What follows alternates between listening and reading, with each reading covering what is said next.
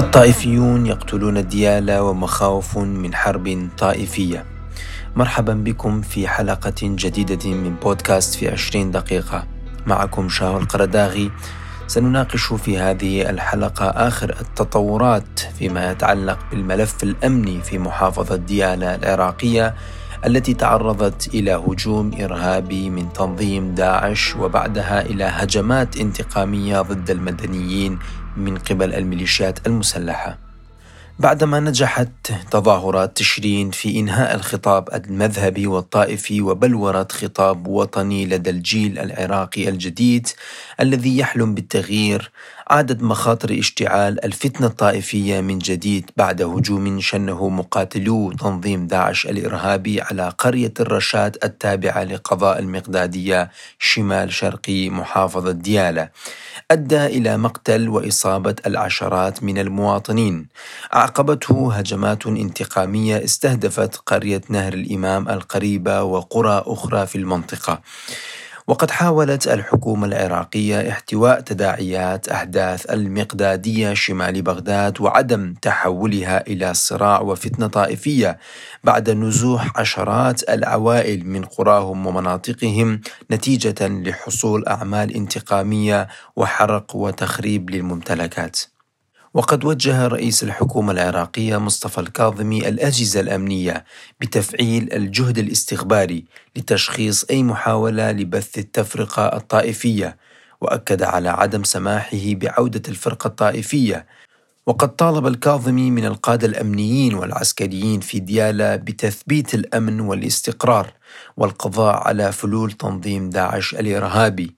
وفيما حاولت الحكومة العراقية برئاسة السيد مصطفى الكاظمي منع الانزلاق إلى الفوضى والفتنة الطائفية إلا أن الميليشيات ومنصاتها الإعلامية حاولت وبشكل فوري أن تستغل الحادثة للتسويق للخطاب الطائفي وشرعنت عمليات الانتقام التي شملت مناطق سنية وتوسعت إلى تهجير وطرد الأهالي من تلك المناطق وقتلهم بصورة وحشية. إضافة إلى خروج الكثير من الأصوات الطائفية التي تدعو صراحة إلى إجراء تغيير ديموغرافي فعلي واستنساخ تجربة جرف الصخر في محافظة بابل والتي تم من خلاله تهجير كافة الأهالي وتحويل المنطقة إلى منطقة عسكرية منزوعة السكان ومركزا للميليشيات وخاصة كتائب حزب الله التي تمنع حتى رئيس الحكومة العراقية من الدخول إلى هذه المنطقة التي تعتبر منطقة نفوذ استراتيجي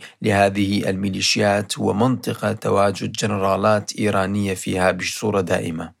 وقد تفاعل الناشطون مع الحوادث الجارية في ديالى وأطلقوا هاشتاج الطائفيون يقتلون ديالى لتسليط الضوء على جرائم الميليشيات والانتهاكات الجارية في حق حقوق الإنسان في قرى ديالى حيث وحسب الشهود اقتصرت عمل القوات الأمنية على نقل المواطنين من قراهم إلى مناطق أخرى آمنة دون القيام بردع المقاتلين والميليشيات التي هاجمت هذه القرى وقامت بحرق البساتين وحرق المنازل وأيضا تدمير ممتلكات المواطنين بينما اقتصر جهد الأمن على نقل هؤلاء المواطنين دون توفير الحماية لهم في مناطقهم خوفا من مواجهة الميليشيات.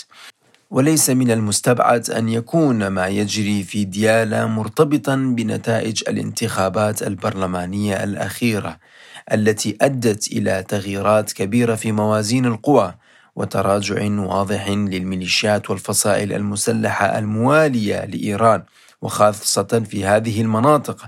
وأكدت على أن الحاضنة الشعبية انخفضت تماما وأن المجتمع ينفر من هذه الميليشيات المسلحة وبالتالي أدى هذه النتائج إلى خروج الكثير من التهديدات والتصعيد من قبل الميليشيات التي أكدت على استعدادها لإشعال العراق في حال تم تهميشها في المرحلة القادمة. وحاولت إرسال رسائل واضحة بأنها قد تلجأ إلى الفوضى في حال تم الاعتماد على هذه النتائج التي أكدت أنها أضاعت حاضنتها الشعبية في العراق. وللحديث أكثر ومعرفة معلومات بشكل أكثر تفصيلا عن هذه المناطق وما يجري في ديالى تحدثنا مع محيي الأنصاري رئيس حراك البيت العراقي. وسألناه لماذا عادت خلايا الإرهاب في ديالى بصورة مفاجئة رغم التطمينات بانتهاء خطر داعش من قبل الحكومة وأيضا من قبل الفصائل المسلحة؟ أه، ما يحصل بديالة هو سيناريو متكرر منذ 2003 وحتى الآن. أه، السبب سوء إدارة الملف الأمني واعتماده على الإجراءات التقليدية بمسك الأرض. حتى الآن المعالجات لم تكن نوعية في العمليات أه، ضد الإرهاب بمختلف أصنافه. بدون خطط نوعية تعتمد على الجهد الاستخباري. اللي يشرك المواطن كعنصر أساسي بالأمن راح يستمر نزيف الدماء في ديالى وفي مناطق الخلو السكاني بفعل النزوح. كثير من مناطق ديالى تعاني من خلو سكاني. هذه بالتالي تكون مسرح لجرائم التنظيمات الإرهابية بالمجمل. ودون عودة هؤلاء النازحين ومسكهم لمناطقهم من خلال إشراكهم في الجهات الأمنية ما من الممكن أن يستتب الأمن في هذه المناطق. بالأخص مناطق شمال المقدادية حوض حمرين وأطراف المدن اللي تعاني من هذا الخلو السكاني. سألنا السيد محي أيضا عن الطرف المستفيد من إشعال الطائفية والقيام بعمليات انتقامية ضد المدنيين. وخاصة في هذا التوقيت لماذا يركز الميليشيات على اللعب بهذه الملفات في هذا التوقيت الحساس وبعد صدور وإعلان نتائج الانتخابات البرلمانية العراقية؟ أه، هناك بعض الجهات أه، تحاول افتعال أزمة طائفية بسبب أه، ما حصلت عليه ديالة في الانتخابات الأخيرة. التراجع اللي حصل لبعض الكتل اللي تمتلك أجنحة مسلحة. كانت هي السبب الرئيس في افتعال هذه الأزمة. بل حتى إعطاء صبغة عشائرية كان آه، خيار مدروس من قبل بعض الجهات للتغطية على هناك انتقام طائفي وعمليات تغيير ديمغرافي تجري في مدن ديالى منذ عام 2003 وحتى الآن. آه، في هذه المحافظة نعاني بشكل مستمر. من عمليات تغيير الديموغرافي التعامل الانتقائي من قبل الأجهزة الأمنية وكذلك آه، تغييب الحقائق بالنسبة للرأي العام. نرى أن ديالى هي المحافظة الأكثر ظلما واضطهادا من قبل حتى الحكومة المركزية في التعامل معها. تتحمل الإدارة المحلية للمحافظة القيادات الأمنية المتراخية. الكثير من آه، هذا الفشل الأمني ولا يعني ليس من المعقول أن تحمل الناس البسطاء مسؤولية ما يحصل. عمليات الانتقامية لناس آه، عزل في منازلهم حرقت فوقهم المنازل حرقت بساتينهم تم الاعتداء عليهم. زين بدوافع طائفية وانتقامية وليس هناك أي رادع حتى الآن تجاه ما ما يقوم به هذه المجاميع المسلحة. الأصل في الأمر أنه هذه المناطق منزوعة السلاح وهي أصبحت آه، فقط شماعة للانتقام. هناك تغيير ديموغرافي حقيقي يجري في ديالة تقوم به بعض الجماعات المسلحة ولا يوجد أي رادع. ومن خلال سياق الكلام من الواضح أن هناك أطراف خاسرة في الانتخابات وهي تريد أن تعوض خسارتها بأي صورة من الصور وبأي شكل من الأشكال دون أن تراعي الأمن والأمان والاستقرار والتضحيات التي قدمت في مجال مكافحة الإرهاب وحرب داعش الذي تسبب ب خسارة أكثر من 100 مليار دولار للعراق فإن هذه الأطراف لا تراعي هذه الخسائر والجهود والتضحيات وهي تريد أن تفرض نفسها ووجودها حتى لو أدى ذلك إلى إشعال العراق مجددا وعودة الإرهاب مجددا ودخول العراق إلى نفق مظلم مجددا. وأخيرا سألنا الأستاذ محي عن تقييمه لدور الحكومة والدولة في هذه الأزمة، هل كانت الحكومة حاضرة في هذه الأزمة لمعالجة الملف، لمعالجة الخلل الأمني، لمنع الانتهاكات؟ هل كانت الدولة حاضرة بقوة أم هناك شعور بغياب الدولة وحضور اللا دوله في هذه المناطق؟ يعني هناك دور مخجل للحكومة الاتحادية لم يتم تشخيص الخلل بشكل كبير. هناك مجاملة ومحاباة لبعض الأطراف على حساب الآمنين على حساب السلميين.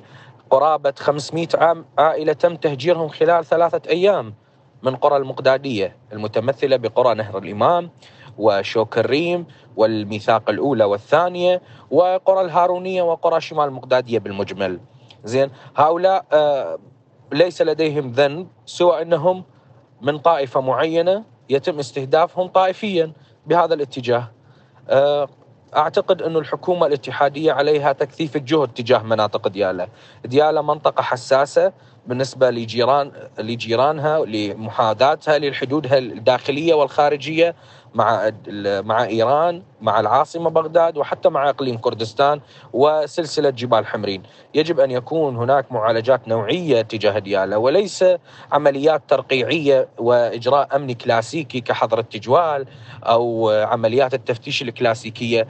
ولحد الآن لم نرى رد فعل رادع من قبل الحكومة تجاه الكثير من الأصوات الطائفية التي تطالب بمسح هذه المناطق، تجريفها، حرقها، تهجير اهاليها، يجب أن يكون هناك موقف صريح من الحكومة الاتحادية. ينظر العراقيون للقوات الأمنية آه، نظرة خجل.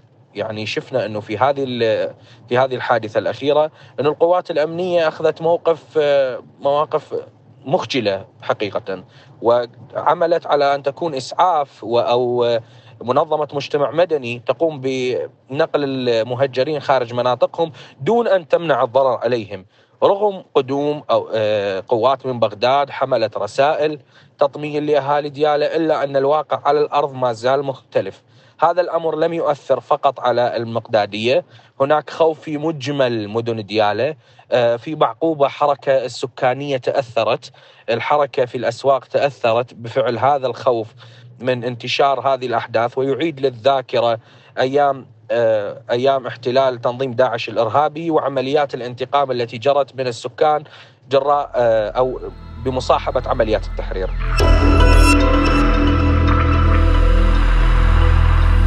ومن خلال كلام السيد محي يظهر بأن دور الحكومة غائب إلى الآن عن ما يجري في ديالا على الرغم من خطورة الأحداث التي اشتعلت هناك وعلى الرغم من أنها تهدد السلم المجتمعي.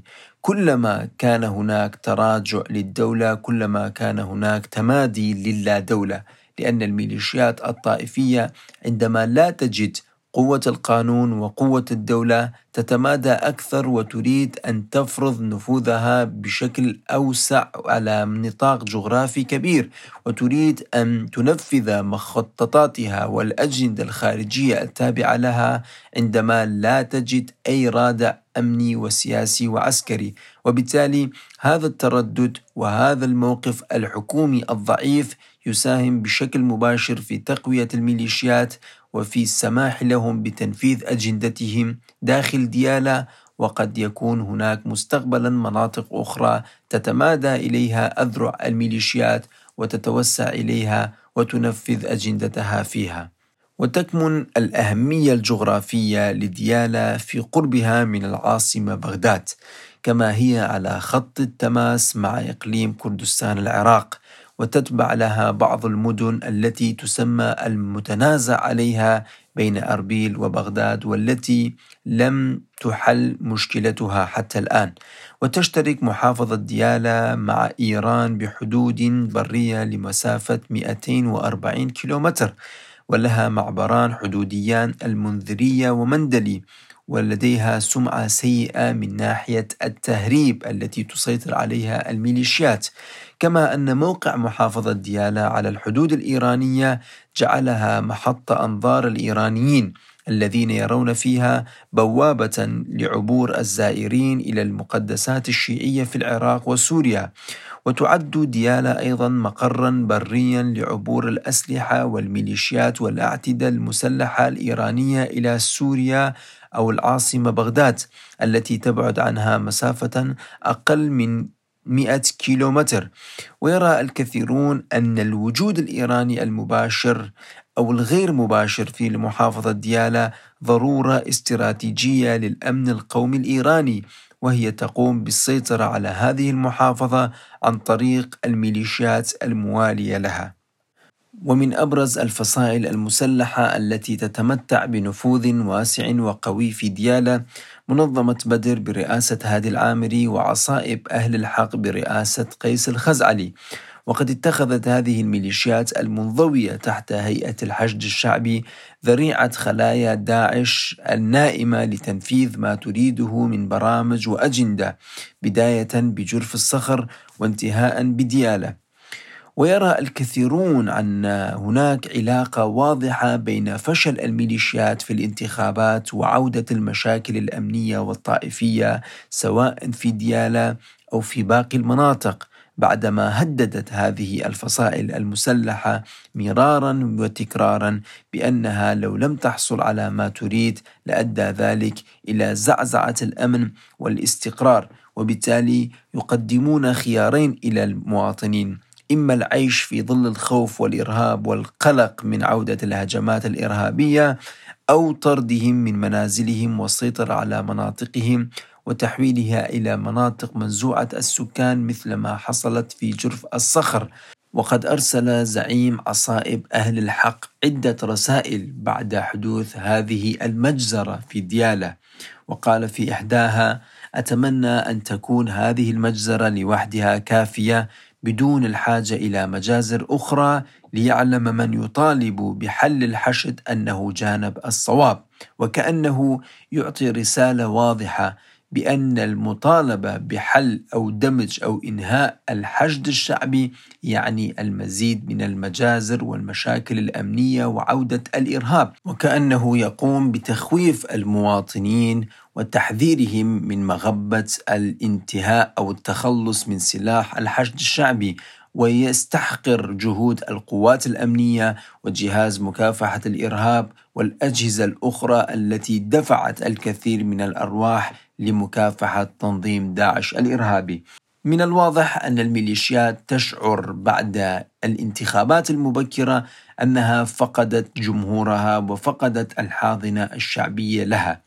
كما أن الكثير من الأصوات التي تطالب بحلها أو دمجها أو نزع السلاح منها تؤكد ذلك استنادا إلى المعلومات التي تقدمها الميليشيات بأنها أنهت مخاطر داعش على العراق. وبما أن داعش كانت مبرر وجود وصعود هذه الميليشيات فإن التخلص من تنظيم داعش الإرهابي يجب أن يكون سببا كافيا لإنهاء هذه الميليشيات وإنهاء ظاهرة السلاح المنفلت وفوضى السلاح في العراق. وهناك مخاوف حقيقية من أن تقوم الميليشيات والفصائل المسلحة باستغلال الملف الامني واستخدامه لما ينفع مصالحهم خلال المرحلة القادمة. والسماح للخلايا الإرهابية بالنشاط مجددا والعودة إلى الساحة لإعطاء رسالة إلى المواطن العراقي بأنه إما التمسك بسلاح الفصائل وإما أن يعود الإرهاب الداعشي. وبالتالي سيكون المواطن أمام خيارين أحلاهما مر ولا يستطيع أن يواجه سلاح الحشد والسلاح الفصائل المسلحة التي باتت أقوى من سلاح الدولة. إلى هنا وانتهينا من حلقة هذا الأسبوع من بودكاست في 20 دقيقة. قدمنا لكم موجزا عن ما يجري من أحداث حارة أمنية في محافظة دياله العراقية. شكرا لكم لحسن الاستماع وإلى اللقاء في الحلقات القادمة.